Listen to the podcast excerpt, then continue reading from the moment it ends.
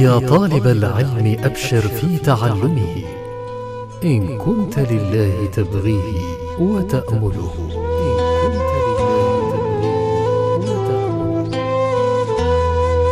أنا ومعلمي. مبارك الكباسي وإدريس محمد. المادة من كتاب مهمات التوحيد. لفضيلة الشيخ عبد الرحمن بن جاسم الباكر.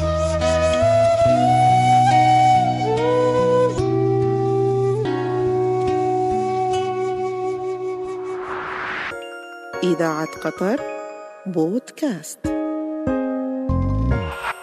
السلام عليكم ورحمة الله وبركاته يا معلمي. وعليكم السلام ورحمة الله تعالى وبركاته. كيف حالك يا بني؟ بخير ولله الحمد يا معلمي. ما دمت في صحبتك. جئت إليك اليوم لأتعلم منك ما ينفعني في أمور ديني. فلنبدأ مستعينين بالله. معلمي الفاضل ما هو حكم الحلف بغير الله عز وجل؟ هو شرك أصغر والدليل قول النبي صلى الله عليه وسلم من كان حالفا فليحلف بالله أو ليصمت وقال صلى الله عليه وسلم من حلف بغير الله فقد أشرك سمعت أحد أصحابي يحلف بالأمانة وآخر يحلف بالنبي صلى الله عليه وسلم. فما حكم ذلك يا معلمي؟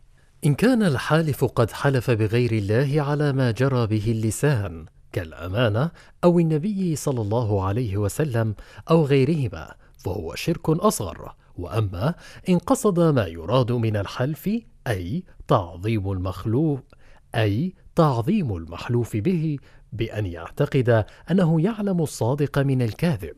وأنه يستطيع إنزال العقاب بالكاذب فإنه شرك أكبر إذا يا معلمي أستفيد من ذلك أن كل شرك أصغر فإنه وسيلة وذريعة وطريق للوقوع في الشرك الأكبر إذا تعدى مجرد اللفظ والفعل إلى الاعتقاد.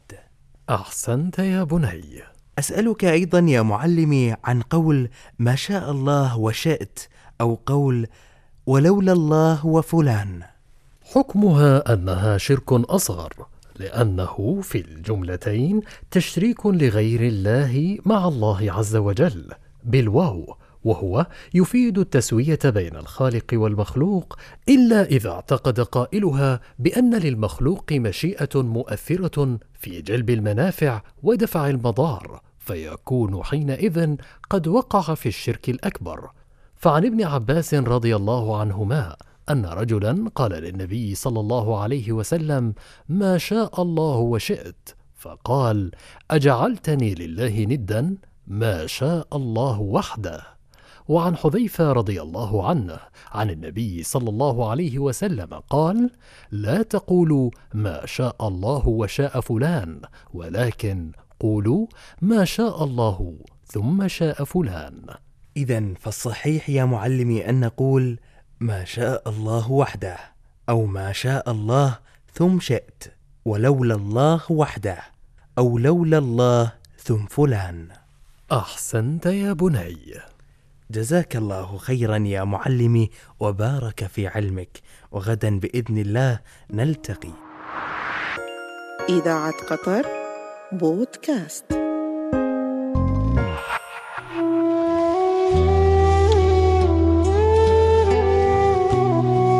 يا طالب العلم أبشر في تعلمه. إن كنت لله تبغيه وتأمله.